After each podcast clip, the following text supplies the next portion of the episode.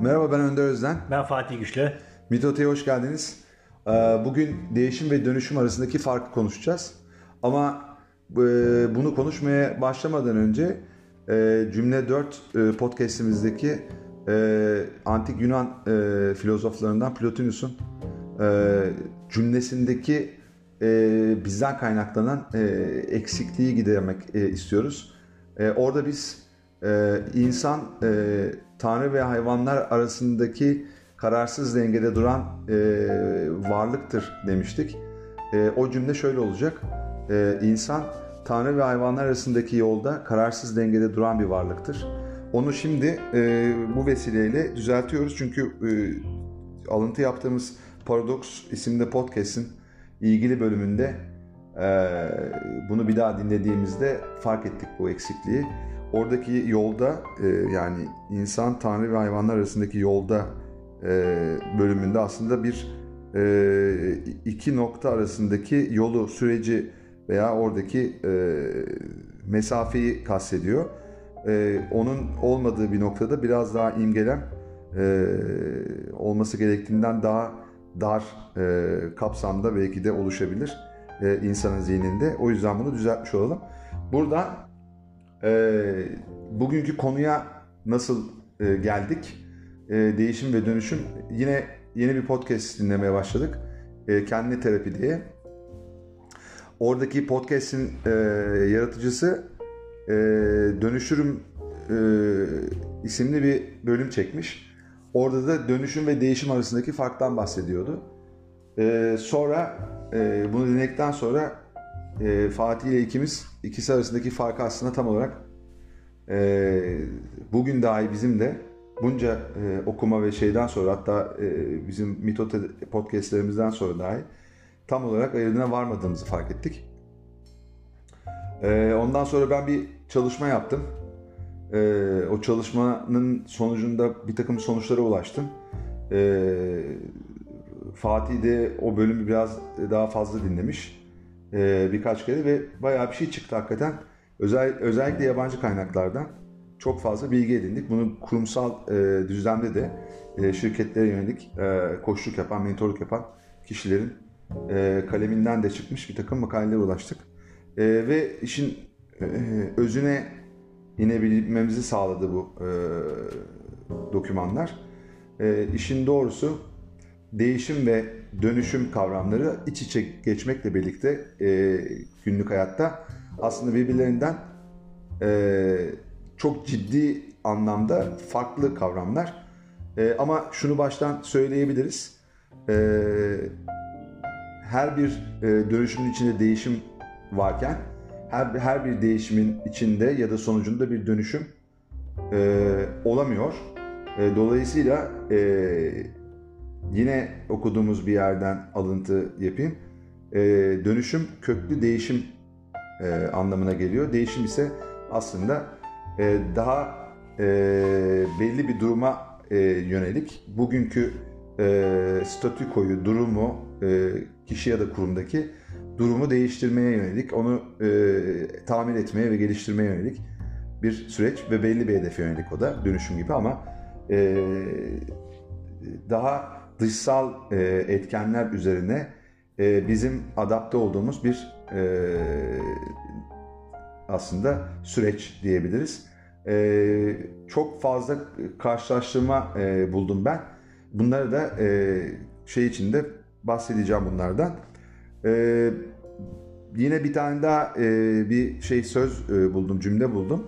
E, Lucette Cohen Fins isimli bir e, yazar. E, bu İstanbul'da doğmuş. E, 1970 yılında. E, üç kitabı var galiba. E, bu e, değişimle dönüşüm arasındaki farkı e, galiba Enginar Mevsimi isimli kitabında e, çok net ifade etmiş. Onu da e, şöyle e, söylüyor. Bazen değişim rüzgarlarının etkisini başkalaşım kasırgasının dönüştürücü gücüyle karıştırdığımız zamanlar olur diyor. Burada değişim rüzgarlarıyla aslında başkalaştıran o dönüştürücü e, güce sahip e, kasırganın etkisi arasındaki farka dikkat çekiyor ki biz de bugün e, bu programda bu farka dikkat çekiyor olacağız. Kelime anlamlarına baktığınızda da yine bir takım şeyler var. Zaten anlaşılır farklar var. Ben yine yabancı kaynaklardan değişimi bir şeyin yerini değiştirmek veya ye- yedeğini koymak, onun yerine başka bir e, şey e, ikame etmek olarak e, çeviriyorum. Dönüşümü ise transformation dedikleri gelişmiş bir görünüm ya da kullanışlılıkla sonuçlanan bir şeydeki tam bir değişimi ifade ediyor. Köklü değişimi ifade ediyor diyor. Bu bağlamda da e, o şey tanımdan yola çıkarak e, şunu öze- söylemek mümkün oluyor. Değişim e, dış e, etkenlere e, verilen bir yanıt e, ve günlük e, aksiyonları e, istenilen sonuçlarla e, taşlandıran ve taşlandırmak için e, gerçekleştirdiğimiz e, aslında e, modifikasyonları ifade ediyor. Transformation dediğimiz e, dönüşümse e, köklü e, inançları ve e, değerleri ve uzun dönemli davranışları aslında modifike et, e, e, ettiğimiz bir şey ve burada da yine tabii ki de e, istenilen yani gerçekleştirilmesi istenen bazı e, sonuçlar var ve bu hedefler var. Burada da onu e, elde ediyorsunuz ve çoğunlukla e, bir başka e, şeyde de yine Fatih'e de e, pası atmak anlamında e, söyleyeyim. Bir tablo olarak değişimi e, şöyle üç, e, üç şeyde e, açıklamış çok kısa. E, status quo demiş yani bugünkü durum, mevcut durum. E, bunu e, onarmak ve geliştirmek ikinci durum. Üçüncü durumda istenilen pozisyona ulaşmak. Transformasyonda ise e, yine bu üçlü şeyde e, geleceğin vizyonu, e, ikinci aşamada yaratım, üçüncü aşamada e, geleceğe yönelik istenilen pozisyon. Burada baksı- baktığınızda da yine aynı şekilde bir tanesinde aslında e, çok daha e, geleceğe dönük bir şey e, gerçekleştirme ve bir şeyleri kökten değiştirmeyi hedefliyorsunuz. E, diğerinde ise öyle değil. E, dolayısıyla bunu tabii şimdi felsefesini de yapacağız. E, insanın ru- ruhu açısından da çok e, farklı e, çözümlemeleri yapılabilir.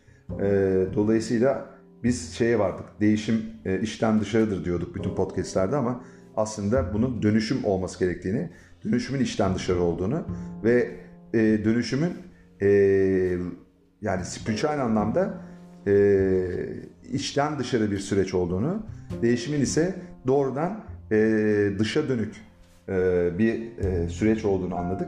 O yüzden de bu noktada da e, önceki podcastlerimizdeki e, buna karşıt olan veya bunun bunun tersi olan, olan görüşlerimizi bugün itibariyle revize e, ediyoruz ve e, değişim dediğimiz yerlerde aslında kastettiğimizin dönüşüm olduğunu vurgulamak istiyoruz. Fatih'cim ben çok e, konuştum. Belki de araştırdım diye e, heyecanlandım. E, senin e, benim e, podcast öncesinde bu e, bulgularım üzerinden e, konuşmuştuk. Sen de bir takım çıkarımlarda bulunmuştun. E, sen neler anlıyorsun e, bu iki kavram arasında? Farklı mı gerçekten? E, bence de farklı. E, o dinlediğimiz kendine terapi podcastinde de bu e, açıkça dile getiriliyor. Ya ben de eskiden açıkçası değişimin e, belli bir farkındalıkla e, içte olan e, bir takım kalıpların e, farkına vararak onun yerine başka şey konuş konu- konulması gibi algılıyordum. Aslında o değişim değil dönüşümmüş. E, Buradaki aradaki farkı e, iyi görmek lazım. Zaten o podcast'te şey diyor yani e, değişim için aslında senin de demin söylemiş olduğun gibi dışarıdan bir etken olması lazım diyor. Orada da ikiye ayırmış. Yani değişim aslında e, fark edilerek yapılmasında bir katkı sağlar. E, fark edilmeden yapılan değişimler insanın hayatını istenmeyen yönde etkileyebilir gibi bir çıkarım var. E, buradan da yani demek ki değişim e, gerçekleştiğinde bunun farkında olunabiliyor, farkında olunamayabiliyor. Böyle bir durum da var. E, bu da ortaya çıkmış oluyor. Yani e, şöyle örnekler var. Yani e, çok büyük bir e, başarı elde edersiniz. E, ne bileyim ya sanatçılar mesela dünyaca ünlü hale gelen bir sanatçı düşünelim. hakikaten çok büyük başarı. E, her yerde e, alkışlanıyor, ilgi görüyor, e, büyük paralar kazanıyor. E, bu minvalde e, o eğer geçmişten gelen kalıplarının e, ve paradigmasının, paradigma algı dizini demek, hani yaşamış olduğu bütün deneyimlerle, çıkarımlarla, e, başarısızlık veya başarılarıyla e, hayata bakış e, gözlüğü e, ona aslında e, yeterince katkı sağlayamayacak bir boyuttaysa, değerler bazı değilse, e, gerçeklerle uyuşmuyorsa, o kişi e, kazanmış olduğu başarıyı e, nesneleştiren bir şekilde e, kendini önemseyen bir tavırla e, içselleştirip eski olduğu durumdan çok farklı bir duruma bürünerek sağlıksız egolarını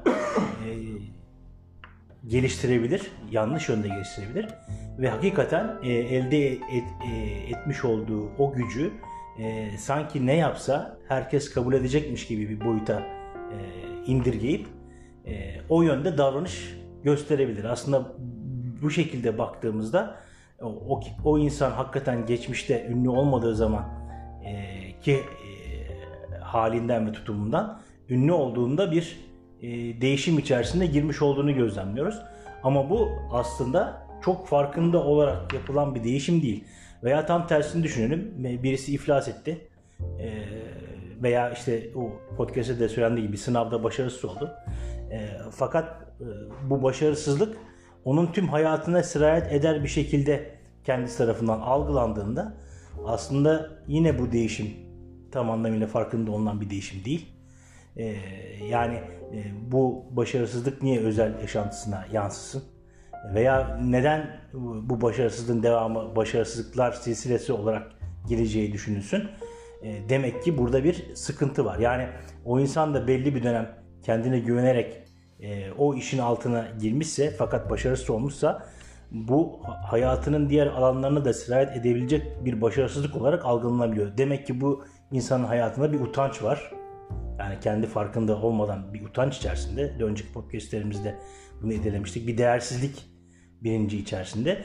Bu o farkına varmadığı e, eski kalıpları, e, e, eski utançları e, onu e, hayatının e, tamamına yayılabilecek bir başarısızlık içerisinde e, hissettirebiliyor kendisini. Bu e, buraya doğru evrilebiliyor yanlış bir şekilde. E, o kişi de e, o e, girişimde bulunurken sergilemiş olduğu özgüvenden hayatının tüm boyutlarıyla uzaklaşmış. E, belki de e, bu yönüyle depresyona girmiş, hiçbir şey yapmak istemeyen bir kişi haline gelebiliyor. Bu da e, aslında baktığımızda farkında olmadan bir değişim içerisine girmek. Orada orada ben e, şeyin e, kendi terapideki e, söylemi şöyle biraz aslında yine bu araştırmam sonucunda şöyle değiştiriyorum kafamda senin söylediklerinden itibaren. Aslında bu bir değişim değil diyor okuduğum kaynaklar. Yani iradi olmayan e, ve bu tip özellikle olumsuza kayan şeyler yani belli bir hedefe dönük olmayan falan şeyler çok da değişim olarak söylene, söylenemez diyorlar. Yani bu bir değişim midir aslında onu da tartışmak lazım. Çünkü ya. sen farkında değilsin. Ee, bir hedef de yok. Fakat olumsuz bir olay senin bu olumsuzluğu genellemene ve bütün hayatın diğer aşamalarında da, diğer boyutlarında da bunu e, yaşamana, a, a, bu aynı duyguyla hareket etmene sebep, sebep veriyor, sebep oluyor. Ve bu yüzden de sen e, farkında olmadan değişmiş oluyorsun olumsuz anlamda. E, olumlu anlamda da olsa bence aynı şey benim e, düşündüğüm şeyde e, bir şey olmalı bence. Yani bir şekilde bizim e, adapte ol, olduğumuz veya olmak istediğimiz bir e, istenilen bir hedef yani ulaşılmak istenen bir hedef olması gerekir diye düşünüyorum. Buralarda o hedef yok.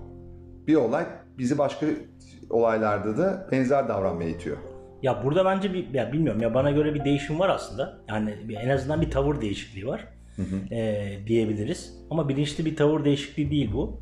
İşte bu e, zaten e, o değişim dendiğinde aslında e, yani negatif olarak baktığımızda işi insanı negatife götüren bir değişim olarak gözlemlediğimizde bir takım e, kalıpların e, değişmediğini yani insan içinde olan belki de insanı kendine yabancılaştıran geçmişinden gelen bir takım e, kalıpların e, bir takım paradigma yapılarının değişmediğini gözlemliyoruz. Aslında o kişi o tavır değişikliğine girmiş olsa bile veya hayatında daha başka değişimler de farkında olmadan yapmış olsa bile bunlar iyi de olabilir. Fakat o kalıplar devam ettiği sürece, içindeki o sıkıntılar devam ettiği sürece aslında bir yönüyle o değişim tam bir değişim olmayacak aslında. Evet. Belki de söylenen şey e, biraz netleştirirsek bu olabilir. Aslında hiçbir zaman e, dönüşümün kalitesinde bir değişim olamayacak. E, dönüşüm tabi burada e, senin de bahsetmiş olduğun gibi aslında e, bir yönüyle insanın kendini içine dönerek e, geçmişinden gelen bir takım sıkıntıların bunlar değersizlik bilinci olabilir işte e, utanç olabilir e, farklı bir takım psikolojik eksiklikler olabilir. E, onlardan o, e, o, kendi içine dönerek onların yaratmış olduğu etkileri hayatında gözlemleyerek e, onları değiştirmek aslında bir yönüyle dönüştürmek talebinden kaynaklı diye düşünüyorum ve e, burada da aslında yine sabah seninle konuştuk. E, bu dönüşümü gerçekleştikten sonra bir aslında geri dönüşte olmuyor. Yani o değişmiş oluyor. Yani içte bir takım şeyler tamamıyla kökünden değişmiş, e, kök salan bir değişim haline gelmiş e, bir süreç içerisinde yaşanıyor. E, Tabi burada baktığımızda bir yönüyle hayatın da buna zorlaması var insanları. Yani e, hep ben şöyle gözlemliyorum. Hayattaki bir takım e, etkileşimler, e, maruz kaldığımız bir takım olaylar bize e, kendi özümüze dönmemiz, e, kendimiz olmamız e, mücadelesine sokmak için e, bazı etkiler yaratıyor. İşte buna işte mesela Tanrılar Okulu'nda e, antagonist ismi konulmuş ve hakikaten felsefede de antagonist felsefe diye bir şey var. Yani karşıt güç felsefesi dediğimiz bu karşıt güçler aslında bizim en yakın dostlarımız. Çünkü bizi kendi özümüze tekrar geri döndürmek, kendimiz yapmak ve bu dünyadaki gelme anlamını kazandırarak potansiyelimizi e, ortaya koyabilmek Varlık için, nedenimiz, varlık tabii nedenimiz. varlık nedenimizi ortaya e, çıkarabilmek için e, dışarıdan gelen baskılar aslında. E, o yüzden de tabii bu, bu böyle olunca insan yani bu dönüşüm çizgisi içerisinde e, ilerlediğinde bu onun yararına e, bir şey oluyor. Ve tabii ki bu dönüşüm çizgisinde ilerleyebilmek için de e, önce insanın e, kendine dönmesi lazım ve bir teslimiyet içerisinde olması lazım. Yani kabule geçmesi lazım. Kabule geçilmediği zaman yani bana göre e, böyle bir dönüşüm çizgisine e, çizgisinde yürüyebilmek mümkün değil. E, ve tabii hemen e, aklıma şey geliyor. Yani Şemsi Tebriz'in o meşhur sözü geliyor. Yani e, hayatın e, sana getirmiş olduğu değişimlere e, karşı durma. E, bırak hayat sana rağmen seninle birlikte akmaya devam etsin diyor. E, bu değişimler sonucu e, hayatının alt üst olacağından da korkma. Ne biliyorsun? Altın üstünden daha iyi olmadığını diyor.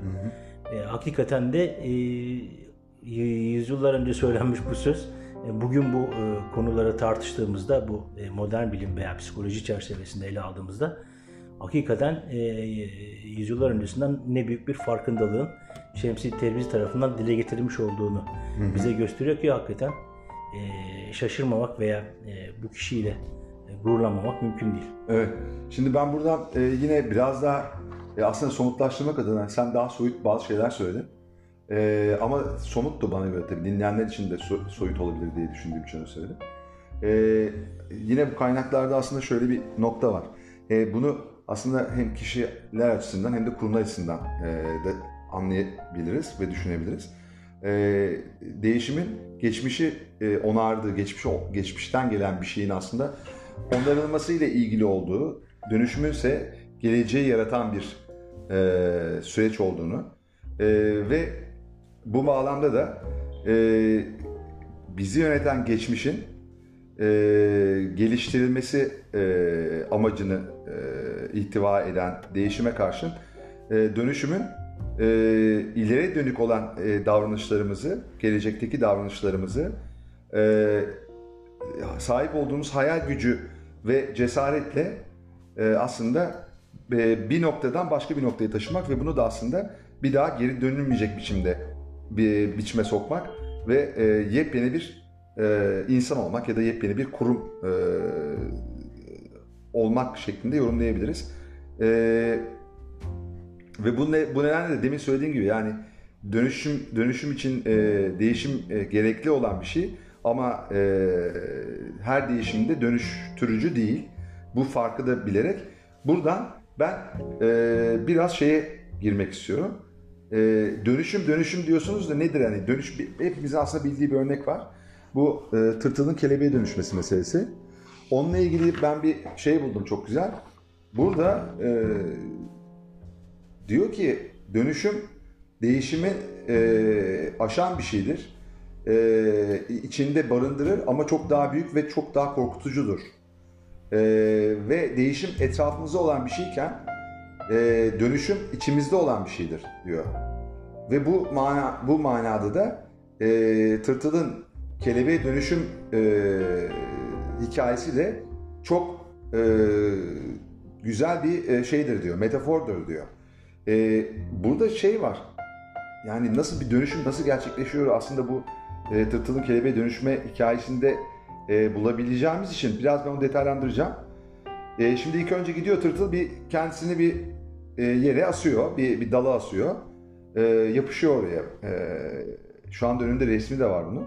Ondan sonra e, derisi sertleşiyor ve bir kozaya dönüşüyor. O bu kozanın için e, içinde e, şeyin tırtılın vücudunun derinlerinde bir takım e, şey e, hücreler oluşuyor. Yeni hücreler oluşmaya başlıyor. Kök hücreler diyelim bunlara. Ve e, daha sonra da e, apokaliptik e, yaratık filmlerinde olduğu gibi bir dönüşüm başlıyor. Burada e, tırtıl e, bağışıklık sistemi e, şeyi e, algılıyor. Bu kök hücreleri yeni oluşan, içindeki kozan içinde oluşan kök hücreleri yabancı birer şey olarak, düşman olarak, tehdit olarak algılayıp onları yok etmeye e, çalışıyor.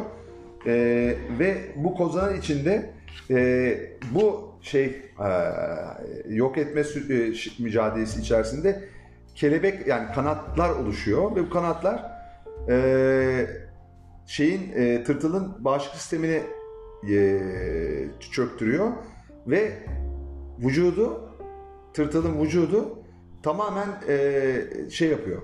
Bir e, kopuyor. Yani parçalanıyor ve e, bu kanatlar ki kök hücrelerin aslında şeyi bir anlamda kelebeği e, kozanın sıvılarından e, pardon e, kozanın sıvılarından bu e, şeyi e, kelebeğe dönüştürüyor. Yani koza, tırtılın dönüştüğü koza aslında kozanın içindeki sıvılar şeyi e, kelebeğin oluşmasına yardımcı oluyor. Mucize bir şey aslında, bir tabiat evet. oluyor aslında. Ve, ve, ve, ve aslında bunlar aynı şeyin özünden geliyor. Ya birbirlerinden farklı da değiller. Değiller evet. Ama insanlardaki dönüşüm de aslında eğer dönüşüm diyeceksek ona dış görünüşü aynı olan aslında bir anlamda aynı organizma, aynı genetik kodlara sahip olan insanın aslında e, bir A kişisiyken B kişisine dönüşmesi ve yepyeni bir süliyete kavuşması aslında. Ve insanların sen çok değiştin dedikleri noktada belki de o insan dönüşmüş oluyor. Bunu görüp olumlu görenler değişimi aslında onun dönüştüğünü söylüyor. Yani artık seni tanımıyoruz. Ne kadar iyisin eskisine göre. Çok daha canlı, çok daha vizyoner, çok daha başarılı dediklerinde aslında dönüşmüş bir insandan bahsediyorlar farkında olmadan. Ee, ve e, bunu da çok iyi özetleyen bir başka şey, e, bir yazıda şöyle bir şey vardı. Burayı ben çok hızlı okuyacağım. Dönüşüm köklü bir değişmedir, bir başkalaşım halidir. Burada birden fazla yönden eş zamanlı değişim yaşanır. Bu oldukça zor ve sancılı bir süreçtir. Çoğu kez dönüşümün muhatabı bu dönüşüme zorlanır, itilir. Yani dış dış yani hayatın gerekleri bir belli bir değişim sürecine girmiş insanın bunu şuurlu yapan hatta bir insanın sonunda e, sahip olduğu farkındalıklarla e, dönüşmeye zorlandığı bir dünyanın içine düşer demek istiyor burada. Kendini yarı bilinçli olarak bu sürecin içinde bulur ve olaylar olduktan sonra kendisinde bir şeyler olduğunu idrak eder. Dönüşüm içinde geri dönüşü barındırmaz kökten bir süreçtir. Dönüşen özne artık aynı varlık değildir. Aynı hissedip aynı düşünmez. Aynı davranması da mümkün değildir. Tek yönlü bir gidiştir ve bu zoraki kadersel bir gidiştir. Burada çok önemli burada e, zoraki kadersel e, bölüm mesela. Hiçbir varlık dönüşümü aslında kendi iradesiyle yapamaz. Dönüşüm iradi değildir. Elbette burada şuur vardır. Ama teslim olduğunda, teslim olmadığın sürece bu sancı veren, acı dolu bir e, direnişten başka bir şey değildir. Ve bu seni aslında dönüşümden alıkoyar ve e, olduğun hal halde mutsuz olmaya götürür seni aslında bir anlamda da. Ve e, buradan devam ediyor. Dönüşüm irade değildir. Dönüşüm varlığa dayatılan bir şeydir. Dönüşüm trajik olmaya yatkındır. Varlık bu dönüşmeye direnir ya da teslim olur. Eğer direnirse acı ve sancısı artar. Teslim olursa ve dönüşüme kendini bırakırsa şuurlu bir biçimde bu süreç daha kolay ve daha kazançlı hatta belki eğlenceli hale gelebilir. Ancak yine de gerçek bir dönüşüm acıya dayanıklı olmayan biri için oldukça kriz ve sancı içerir. Dönüşüm ego üzerinde yoğun baskı uygular. Dönüşüm çoğu kez kendini anksiyete, korku, paranoya ve saldırganlıkla birlikte gösterir. En önemli kısmına geldim şimdi bu yazının. Diyor ki, demin senin söylediğin ontolojik yani varlıksal, varoluşsal bir meseleyi de aslında dönüş, dönüşüm içinde barındırıyor. Değişimde böyle bir şey yok. Ontolojik bir kaygı yok. Hı. Varoluşsal bir e, şey yok. Ee, sorgulama yok orada. E, Bir durum var ve onu o geçmişten gelen bir şeyin e, iyi, iyi kötü değişmesi var. Dönüşüm süreçleri sonuç ne olursa olsun varlığı yani burada insanı diyelim, sosyal varlık olan insanı var olan ontolojik rolüne, var olan ontolojik yani doğuştan getirdiği varlık nedeni ne yakınlaştırır. Yani neysen o, yani sen Nietzsche'nin dediği gibi sen aslında özünden gelen varlık nedenini doğduğun andan sonra çevrenin etkisiyle, ailenin ve sınıf ortamının etkisiyle, öğretmenlerin etkisiyle e, varlık nedenine, özüne her geçen gün uzaklaştığın bir dünyada sen e, dönüşüm rüzgarları, hatta kasırgası dedi, diyor demin okuduğum sözde, hı. e, Lucid Cohen Finn's'in sözünde dediği gibi o başkalaşım kasırgası içine düştüğünde e, seni aslında var olan ontolojik rolüne yani o yabancılaştığın özüne e, yakınlaştırır. Her ne için var edildiyse insan o olmak için öyle ya da böyle ittirilmiştir. Oraya doğru ittiriliyor. Arkadan itilmek gibi. Bu sonuç ise sadece bir sırdır aslında. Varlık ile var eden arasındaki sırdır. Dışarıdan bakanlara göre bu dönüşümün sonucu bir fiyasko, bir dağılıma ya da geri gidiş olarak değerlendirilebilir ama öyle değildir. Nitekim biz e, kendi hayatımızda da e, geçirdiğimiz değişim, başkalaşım, farklılaşma e, insanlar tarafından olumsuz yorumlanmış olabilir. E, veya yorumlandı hatta. E, veya işte bu farklı şekillerde eleştirilmiş de olabilir. Çok okumak, bununla ilgili sürekli düşünüyor olmak, düşünmekten dolayı başımıza bunların gelmesi gibi. Bunlar aslında bunlar aslında e, dışarıdan değişmezlik ilkesiyle yaşayan, hep aynı olmak için direnen, dolayısıyla dönüşüm kasırgasından kaçan, başkalaşımdan korkan, Konfor çıkamayan. konfor çıkamayan insanların e, sendeki o dönüşüm sürecini idrak edememesinden ve bundan korkmasından kaynaklanır. Evet, Çünkü doğru. artık sen onlar açısından bir tehdit teşkil edersin. Ne diyorsun evet doğru. Ve bu, bu tehdit onlara seni yab- yabancı kılar. Ve bu yabancılaşma kendi özüne olan yabancılaşmadan çok daha değerlidir bence. Sen o insanın gözünde e, yabancılaşırken kendi özüne yaklaşıyorsundur aslında. Bu e, Lacan'ın e, psikiyatride çok önemli bir ekol, Lacancı ek- ekol. Lacan'ın bir lafı var. E, insanın kişiliği başkasının gözünde başlar, başkasının gözünde sona erer der. Hı. Bu aslında e, şu anda söylediğim şey e, tam olarak karşılamaz. Ama genellikle insanlar yani biz kendimizi ba- başkasında görürüz aslında. E, aynasıdır insanlar, e, insanlar birbirlerinin ve o insanda var olurken aynı zamanda o insanın içinde ölür gidersin yani yok olursun demek istiyor. Ama buradaki dönüşümden kasıt tam da bunun tersi aslında. O insanın seni göremediği hale geldiğin bir nokta belki de o. Seni anlayamadığı, seni artık tanıyamadığı hale geldi. O bir dönüşüm kuvvetle muhtemel.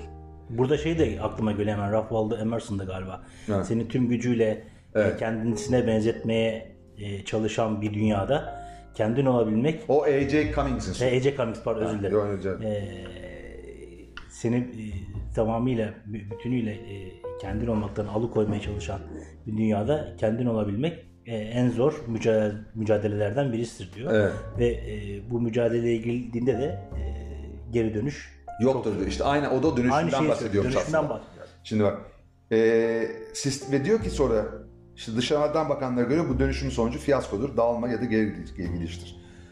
Sistemde geriye gidiş diye bir şey yoktur aslında diyor. Kendi tekrar da söz konusu değildir. Her şey her an başka bir şey dönüşür. Bu dönüşüm ister algısal olsun ister varlıksal düzeyde.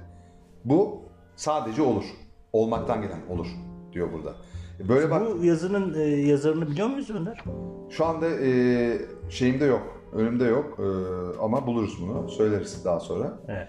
E, ya da print out ettiğim kağıda çıkmamış. E, ve burada baktığında da e, bizim aslında e, Fatih Önder olarak e, aslında bütün çabamız dönüşmekmiş. Bunu anlıyorum şu anda. Bizler e, değişim dedik hep devamlı. Ama aslında biz dönüşüm demeliyiz. Yani bizim insanların ilk hedefi dönüşümdür. Değişimden çok. Değişim olağandır belki de hatta ama dönüşüm olağan değildir bence. Ve bence en güçlü, en nihai hedef, e, yani ilk hedefi ve son hedefi insanın dönüşüm olma, ol, olması gerekir diye düşünüyorum. Ve o dönüşümün, tabi burada şunu da söyleyelim, e, yine e, bir başka, daha önce de e, kitabından da bahsetmiştim 12 Kural diye 12 Rules e, diye bir kitabı var. Tam e, ismini unuttum. Joseph Campbell diye bir adam. E, e, diyor ki e, bizi bekleyen hayatın e, deneyimlemek için, o hayatı yaşamak için e, planladığımız hayattan vazgeçebilmemiz lazım diyor. Bu anlamda da diyor eski derimizin yenisinin gelmesi için soyulması gerekir diyor. Şimdi e, Joseph e, e, Campbell da e, şey bir adam, Teksaslı e, bir filozof e, ve çok şey anlatan, çok güzel şeyler söyleyen bir adam. E, ve bu, bu nedenle yani e, dönüşümün hiç öyle kolay bir şey olmadığını çünkü mevcudu geride bırakmak yani yılanın derisini değiştirmesi gibi aslında. İnsanın derisini değiştirmesi gerekiyor. Ve artık o insandan geri dönüş yok. Olmayacak bir daha. Yani o deri bir daha gelmeyecek o vücuda. O deri bir daha gelmeyecek. Sen aynı insan gibi gözükebilirsin ama aslında farklı bir insansın artık. Yani küçük değişimlerden ibaret değil. Köklü bir de- e, değişim yaşamış yani dönüşmüş bir insansın artık. Buna şöyle bir örnek verelim mesela. Ee, sen devamlı yalan söyleyen bir adamsın. Ve bu yalanların artık farkında bilirsin inanıyorsun yalanlara. Hatta bunun bir hastalık adı var. Yalanlarına inanan insanın. Ee, ve herkes senin yalan söylediğini anlıyor. Çok seviyorlar, belki çok iyi var ama çok ciddi yalan söylüyorsun, güvenmiyorlar ama sana. Gel zaman git zaman e, seni e, çok eskiden çok sevdiğin ve sürekli yalan söylediğin bir arkadaşınla yıllar sonra karşılaşıyorsun. Bu süreçte de çok ciddi bir e, işte kendi geliştirme faaliyeti içerisine giriyorsun ve e, elinden geleni yapıyorsun. Terapilere gidiyorsun, kitaplar okuyorsun, kendine yardım şeylerinde bulunuyorsun falan. En sonunda bu yalanları artık söylemez noktaya geliyorsun. Yani değerler setini gözden geçirip dürüstlüğün e, çok büyük bir erdem olarak kabul ediyorsun ve sen o yalanları söyleyen, bunu artık kendini şey yapmış, kemikleşmiş olan bu şeyini sadece doğruları söyleyen bir hale getiriyorsun ve insanlar sana inanmıyor ama dediklerin doğru çıkıyor. Bir zaman bir kere doğru çıkıyor, iki kere doğru çıkıyor. En sonunda insanlar sana inanmıyorlar. Nasıl sen böyle bir durumdan buraya geldin diye. İşte o insan aynı insan gibi gözükmekle birlikte aslında kökten değişmiş bir insan. Çünkü çok ciddi bir şeyini, belki de kötü bir özelliğini e, çok daha iyisiyle değiştirmiş durumda. Ama o değişim o kadar zor bir değişim ki. Ve o değişimi e, neden yalanı seçtim? Çünkü yalan söyleyen adam kolay kolay kendiliğinden bunu değiştirmez. Hayatın onu zorladığı bir takım süreçlerin içinden geçmiştir. O yalanlar çok ciddi zararlar vermiştir. Kendisine, ailesine, çocuğuna ve sonunda bu yalanları söylemekten vazgeçmesi gerektiğini anlamıştır yıllardır acı çekerek direndiği bu dönüşümü sonunda hayat onu zorlayarak aslında hiç de öyle olmayan o küçüklüğündeki e, küçük insana dönüşünü aslında sağlamıştır. Yani belki de dünyanın en dürüst çocuğu olarak doğmuş olan o insan zamanla yalana alışmıştır. Şartların e, sonucunda belki yaşadığı çevreden vesaireden kaynaklı olarak kendi korumak için e, zorluklar karşısında hayat yine onu ontolojik olarak onun varlık nedenini deneyebilecek bir noktaya itmiştir, zorlamıştır ve sonunda iradesi dışında aslında yani doğrudan çok iradi olmayan bir şekilde dönüşmüştür o insan. Ve günün sonunda geldiği noktada da dürüstlüğü erdem olarak ele almıştır ve yaşamaya başlamıştır. Veyahut da işte e, şey de yine bir dövüşüm. Sen biz avukatız mesela ama sen çok ciddi bir ressamsın aslında. Devamlı evde çiziyorsun falan ama hiç bunu paylaşmıyorsun insanlarla. Sonra bir gün geliyor 51 yaşında diyorsun ki ben bırakıyorum avukatlığı. Bana geliyorsun söylüyorsun. Neden diyorum. İşte artık dayanamıyorum. Mutlu değilim aslında. Hep bir rol yaptım bugün, bugüne kadar. Ben resim çizmek ve bunu insanlarla e, paylaşmak istiyorum. Ve orada yaşadığın şey de aslında buradaki söylediği ontolojik şey işte dönüş. Sen aslında gerçekten özünden gelen o şeyi, senin varoluş nedeni e, yaşamak ister hale geliyorsun. Ve aslında kendini o kariyeri değiştirerek aslında dönüştürmüş oluyorsun. Sen bir dönüşüm yaşıyorsun aslında. Hiç kolay olmayan, çoğu insanın yapamadığı, çok mutsuz olmasına rağmen e, bırak mesleğini, meslek içinde branşını değiştiremeyen insanlar var. Dolayısıyla aslında her bir köklü değişimin dönüşüm olduğunu kabul edersek, dönüşümün aslında çok da e, her zaman çok uzaklarda olduğunu düşünmemize de gerek yok. Yani dönüşüm illa çok büyük, katastrofik böyle e, kaotik bir şeyin sonucunda olması da gerekli değil bence. Ama seni e, artıdayken eksi yani yanlış anlaşılacak şimdi. Seni bir formdan başka bir forma dönüştürmesi, değiştirmesi lazım. Ya ben orada bir şey diye söyleyeceğim. Bu e, kelebeğin yani metamorfoz dediğimiz bu değişimi aslında doğal e, bir e, gelişim süreci aslında veya dönüşüm süreci. Yani orada kelebek e, şuurlu bir hareketle buna karar vermiyor. Doğa içinde e, olan bir dönüşüm süreci. Doğada kendi kendine olan bir dönüşüm süreci.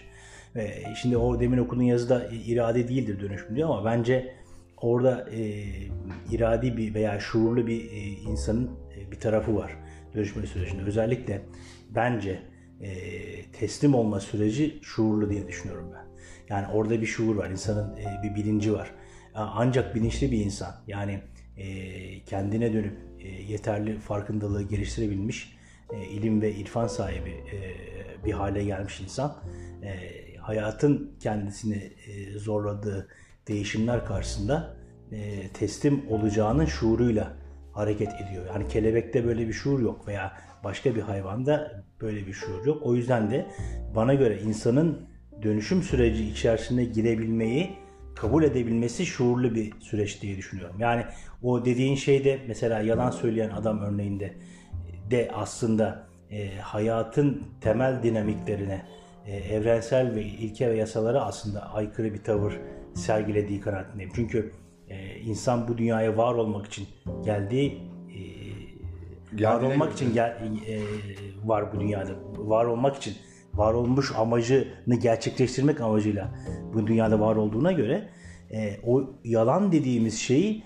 bir başkasının varoluşuna aykırı bir hareket olarak ben gözlemliyorum. Yani e, hatırlarsan o Paradox podcastlerinde en büyük suç e, eskiden beri çalma olarak e, söyleniyor. Yani e, birisinin bir şey tabii birisinin bir şeyini çaldığınızda nesne olabilir bu. Hayatını da çalabilirsiniz. Öldürebilirsiniz. Aslında o kişinin varoluşuna aykırı bir hareket ediyorsunuz. Bu e, bir insan olabilir.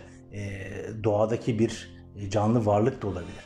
Yani o yüzden de e, aslında e, doğada temel dengeler varoluş üzerine e, gerçekleştiği için birisinin varoluşuna aykırı davranabileceğimiz e, bir tavır hı hı. aslında bu doğal dengelere, evrensel ve ilke ve e, değerlere aykırı olduğu için aslında e, dışarıdan gelen bir zorlanma yaratıyor diye düşünüyorum ben. Yani o zorlanmanın içine ister istemez e, siz çekiliyorsunuz. Çünkü e, o ilke ve değerlere aykırı davranmış oluyorsunuz. Yani o yüzden de yani doğru olanı yapmadığı sürece insan ister istemez bir zorlanma içerisine girecek ve insanın bu dünyaya gelmesi kendi varoluşunu gerçekleştirmek olduğuna göre o varoluş yolunda yürümediği sürece yine bu antagonist dediğimiz karşıt güçlerle karşılaşmak zorunda kalacak.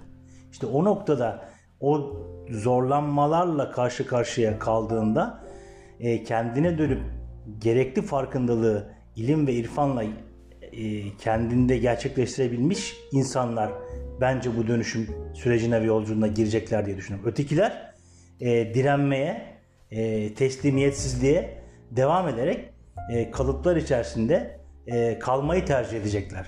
E, bunlar da e, bu tip davranışlarda onların tercihi olacak. E, dışarıdan bir şekilde e, bizlerin e, değiştirebilmesi kendileri karar vermedikleri sürece çok zor olacak düşünüyorum. Bu şey de var. E, aynı zamanda bu değişim dönüşüm süreçleri e, bugün yaşadığımız bu endüstri 4.0 devrim nezdinde, bilgi çağında, dijital devrim nezdinde kurumlara da bence e, uygulanabilir diye düşünüyorum. Hani e, özellikle işte e, son günlerde ilgilendiğimiz son zamanlarda bu güvenlik e, çalışanın kurumuna duyduğu güvenlik, kurumun ürettiği mallara müşterilerinin duyduğu güvenlik, hatta çalışanların kurum içinde psikolojik güvenlik içerisinde kendilerini hissetmeleri e, hep onların kuruma daha çok bağlı hissetmelerine kendini sağlıyor. Verimlerini arttırıyor, üretkenliklerini arttırıyor, yaratıcılıklarını arttırıyor. Bu neye yol açıyor? İnovatif düşünceye yol açıyor. Birlikte işbirliğine e, dayalı e, yeni fikirler, yeni ürünler, yeni e, iş yapış modelleri e, geliştirilmesine yol açıyor. Ne yapıyor? O kurum içerisinde bir rekabet gücü oluşturuyor.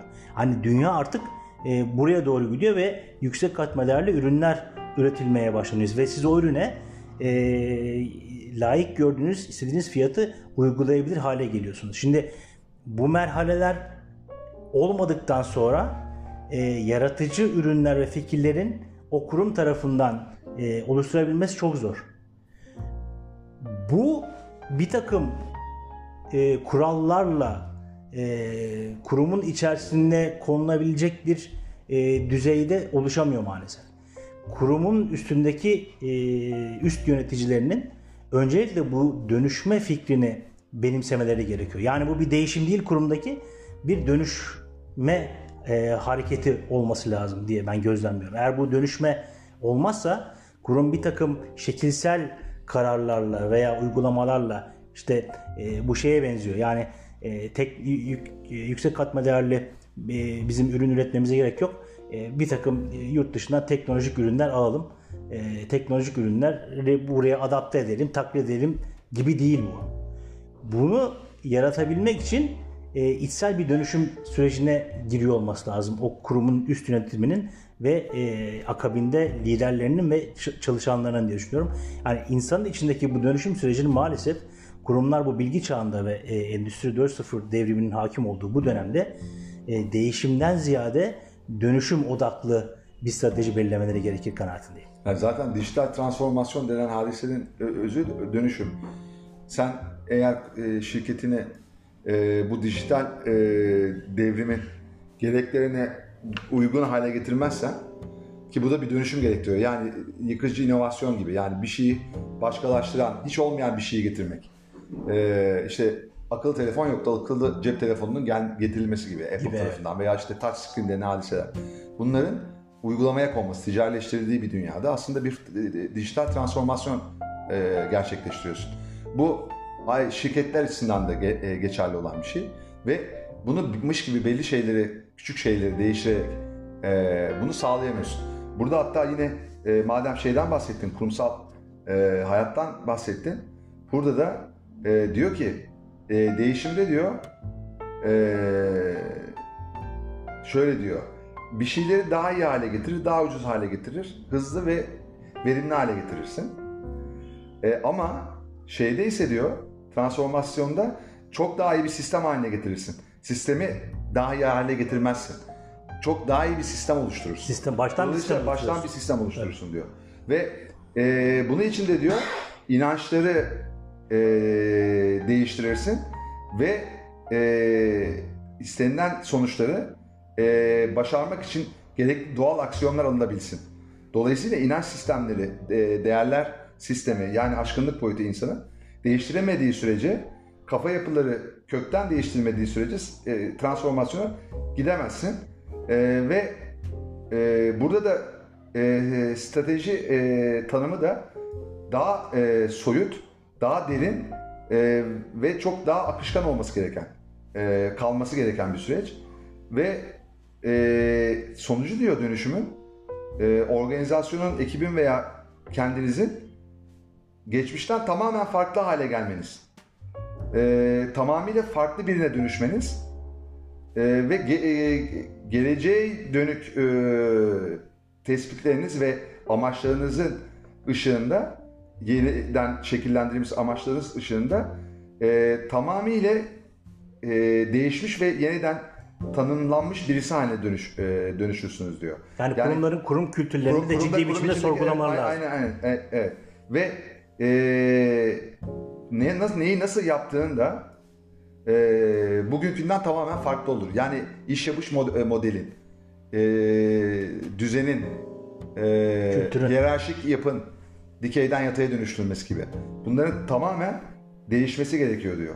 E, dolayısıyla e, şey ikisi arasındaki farklar gözle görülür biçimde aslında şirketlerde e, şey yapıyor. Mesela bunu Covid-19 ile ilgili yine de, e, dönüşüm meselesiyle ilgili aslında dijital e, dönüşüm çağının zorladığı e, şirketleri, değişime zorladığı şirketleri Covid-19'da aslında bu e, dijitalleşmeyi hızlandırmaları gerek, e, gerekliliği doğdu Covid-19'la birlikte. Neden? Çünkü insanlar artık işe gidemiyordu.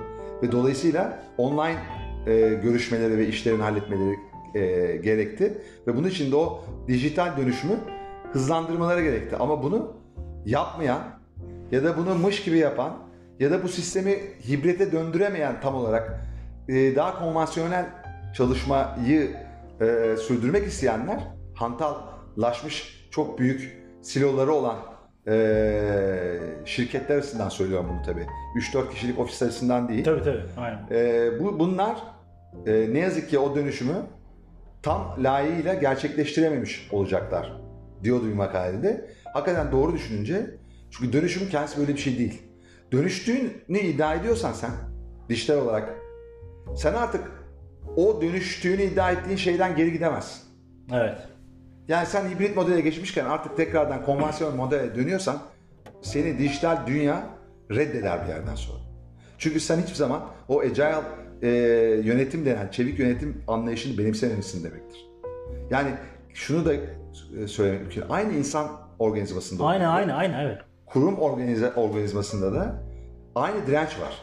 Çünkü çünkü e, sen inançları değiştirmediğin sürece, sen o üst yönetimin C-level'ın inançlarını değiştirmediğin sürece ya da şirketin sahiplerinin düşünceleri değiştirmediğin sürece sen o dönüşümü başlatamıyorsun. O dönüşümün içine giremiyorsun. İnsanın şeyine geldiğinde de o derin değişmesi gibi insan da e, teslim olması gerekir derken aslında yani herhangi bir dönüşüm varsa ufukta o dönüşüme kendisini bırakmak zorunda olmalı. Böyle hissetmeli zaten. Yani bunu farkında olarak olmayaraktan çok onun kabulü, onun teslim kendini teslimiyet ed- edişin çok kıymetli bu manada. Yani şey gibi evet böyle bir çağdan geçiyoruz. Yapılması gerekenler bunlar. O zaman bunları eğitimlerini alalım. Bunların gerekli şeylerini öğrenelim ve sistemi e, bütçeleyelim. Nasıl değiştirebileceğimize bakalım ve bunu hayata geçirelim. Bunu şurada keselim değil. Bir bakalım yolda düzeriz değil. Bunun gerçekten yapmak gerekiyor. Aynen öyle. O yüzden de zaten teslim olmak, onu kabullenmek o süreci başlayıp sonuna kadar gitmeni sağlıyor. Öbür türlü sürekli, sürekli direniyorsun çünkü. Hep bir fren yapıyorsun. O fren olduğu sürece sen zaten dönüşemezsin. Ya dönüşüm aslında çok akışkan, çok e, başladığı mı devam etmesi gereken bir süreç. Yani sen onu bir yerde kestiğin anda o küçük bir değişimden öteye geçmez. Yani sen atıyorum e, online e, görüşme altyapını e, şey yaparsın şirket içinde e, hazırlarsın. E, onu kullanmaya başlarsın. Ama sonra tekrar herkesi fiziksel olarak e, binaya topladığında o online altyapının hiçbir anlamı kalmaz. Dolayısıyla o dönüşüm bir merhalesi olan o altyapı e, şeyi e, inş, inş, inşaatı aslında sonuç yani dönüşüm mahiyetinde bir şeye kavuşmaz. E, ağırlığa kavuşmaz. E, bu, bu da bu da aslında dönüşüm kavramının ne kadar e, bir yandan aslında çok uzaklarda aramaya gerek yok ama bir yandan da kolay olmadığını gösteriyor. Aslında demek ki e, dönüşüm içeren devrimlerin de bir anda toplum geneli tarafından kabul edilebilmesi de kolay bir şey değil. Bunu da buradan anlıyoruz diye düşünüyorum. O da bir takım yani her ne kadar devrimci ne kadar haklı olursa yaptığı devrimlerde haklı olmasına rağmen e, bir takım bazı yaşanmışlıkların da olması lazım ki insanların o e, kendilerini korumaya yönelik e, egoları e, artık o, bu e, devrimin getirmiş olduğu dönüşümü kabul eder bir formasyona e, çevrilebilsin. Tabii bunlar burada e, işte e, Fatih Sultan Mehmet'in imparatorluğu yani Osmanlı Beyliğini imparatorluğa dönüştürmesi ve Atatürk'ün Kurtuluş Savaşı sonunda Cumhuriyeti ilan etmesi gibi bunlar e, apaçık dönüşümler aslında. Dönüşüm devrimleri. Dönüşüm devrimleri aslında. Evet. bun- bunlar yani bir şey değiştirmiyor. Kökünden değiştiriyor. Kökünden değiştiğin anda da dönüşüm başlıyor. başlıyor ya da dönüştüğün anlamına geliyor. Evet. Yani dolayısıyla sen şimdi Cumhuriyet aslında Cumhuriyet ilan edildiği bir dü- dünyada tekrardan bunu feodal yapıya e, dönüştürmeye çalışma e, aslında çok zor. Çok zor. Çok zor. Yani tarihsel şeyler de yani gerçekten Cumhuriyet'in e, gereklerini e, devrimsel anlamda e, Atatürk gibi çok kısa sürede e, başarmış olsan da bunları oturtabildiysen bir noktada, bunun zemin oluşabildiyse tekrardan senin o eski sisteme dönmen çok zor. Ha bir de şu da var tabii. Hani yani, hep İran falan örneği veriliyor ya bunlar tabii. tekrar Molla şeyine döndüler. Orası şahlıktı zaten. Evet. Orası monarşikti zaten. Yani hiçbir zaman öyle lafta cumhuriyet, e, Arap cumhuriyeti, İslam cumhuriyeti falan Doğru. bunlar hikaye. Bunlar hiçbir cumhuriyet falan değil. Doğru. Cumhuriyet zaten demokrasi. Bu ikisi beraber ol- olmak zorunda cumhuriyetin devamı için. demokrasi ve laiklik. Laiklik evet. Bunu, bunu bunların olmadığı yerde seni buna cumhuriyet demem ve sonra gelip de Türkiye'de buraya dönecek falan. Kandırmaca? Tür- Türkiye 20 yılda oraya dönüşemedi. Dönüştürülemez çünkü.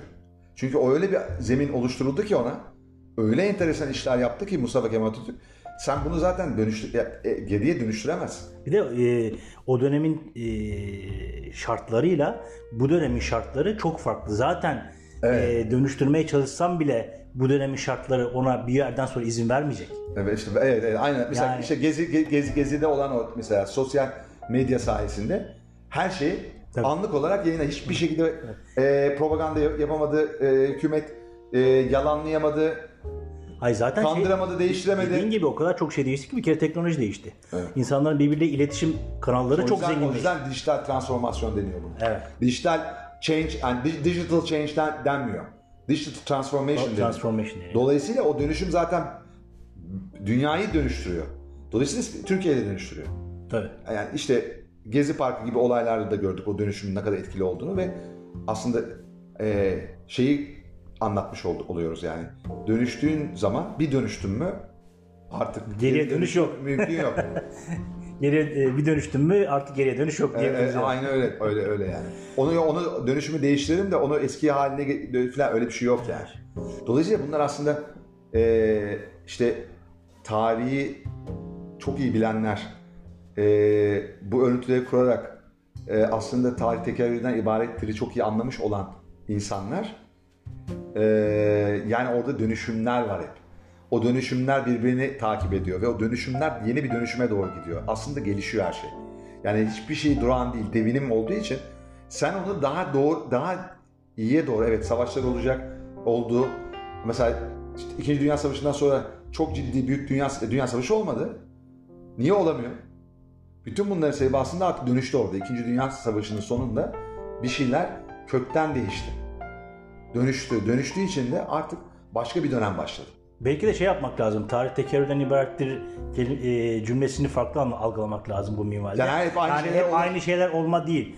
E, her dönemde e, belli dönüşümler oluyor. Bunun tekerrürü aynıdır diye düşünmek lazım. Evet. Veya çünkü dönüşümlerin Evet, e, tekamülünden ibarettir gibi Evet. bir e, algıda yaklaşmak bakmak lazım. O, orada orada Nietzsche'nin şeyi var. Ee, bu e, Nietzsche ağladığında Irvin Ya- Yalom'un kitabında e, şey diyor. Ebedi iğnelenme diye bir kavram atmış ortaya Nietzsche. Hı hı. Yani işte zamanla e, maddeyi şey yapıyor, son, sonlu sonsuz E, ve e, olan her şey aslında geçmişte de oldu. Bugün de o geçmişte olan şey oluyor. Çünkü zaman her şey uzanıyor boyutsal düzlemde ve e, her şey e, tekrar ediyor aslında. Ya bugün senin içinde bulunduğun durum aslında hep vardı ve sen Bunu e, bugün de yaşıyorsun. Bunu değiştirmek istiyorsan olan durumu kabullen ve değiştirmek için kendini e, farkına var ve gerçekten ne istediğini, niçin geldiğini bu hayata e, neden var olduğunu anla ve ona göre o kendini tekrar eden şeyi değiştirmeye çalış. Yani ama o yinelenme aslında ebedi olan tekerrür eden şey, tarihin tekerrürü aslında ebedi yinelenme kavramında da koşut bir şey. Orada aslında benzer şeyler oluyor ama sen o akışı değiştirebiliyorsun. Yani kendi hayatında daha önce olmuş olan şey yani hep olan şey yine oluyor olsa bile sen onu belli e, davranışlarla sen onu dönüştürebiliyorsun aslında. Döngüyü kırmak podcast'imize Döngüyü kır, gidiyor. kırmak gibi evet. Evet. Evet. Yani hep aynı demek değil o. Dediğim gibi burada da Değişim var aslında. Şuurlu bir davranış var. İnsanın e, o e, hayvandaki e, süreçten farkı burada diye düşünüyorum ben. Evet. E, o döngüyü kırmak konusunda bir şuuru var. Ondan sonra zaten e, teslimiyet e, geliyor ve dönüşüm başlıyor diye Evet, düşünüyorum. evet. Tamam. Diyerek Çok güzel. Ee, uzun bir bölüm oldu ama e, bayağı bir şey e, anlattık yine. E, umuyoruz faydalı olur herkese. E, yani biz de itiraf edelim ki değişim ve dönüşüm arasındaki farkı bu kadar e, derinlemesine hiç irdelememiştik ve, ve, ve de çok doğru kullanmıyormuşuz. evet doğru. E, dolayısıyla e, değişim işten dışarı doğrudur lafını da biz dönüşüm işten Sen dışarı, dışarı doğrudur. diye düzeltelim. Çünkü değişim daha çok external yani dışsal şeylerden kaynaklanan e, süreçleri e, deniyor. E, ve e, şeyse dönüşümse tamamen içten gelen ve daha çok tabii olan şeyler biraz da. E, böyle bilmekte fayda var diye e, kendimizi düzeltmiş olalım. Tarihine not düşelim. Kendinize iyi bakın diyoruz. Sevgiyle kalın. Görüşmek Mutluluklar üzere. diliyoruz. Hoşçakalın. Hoşça kalın.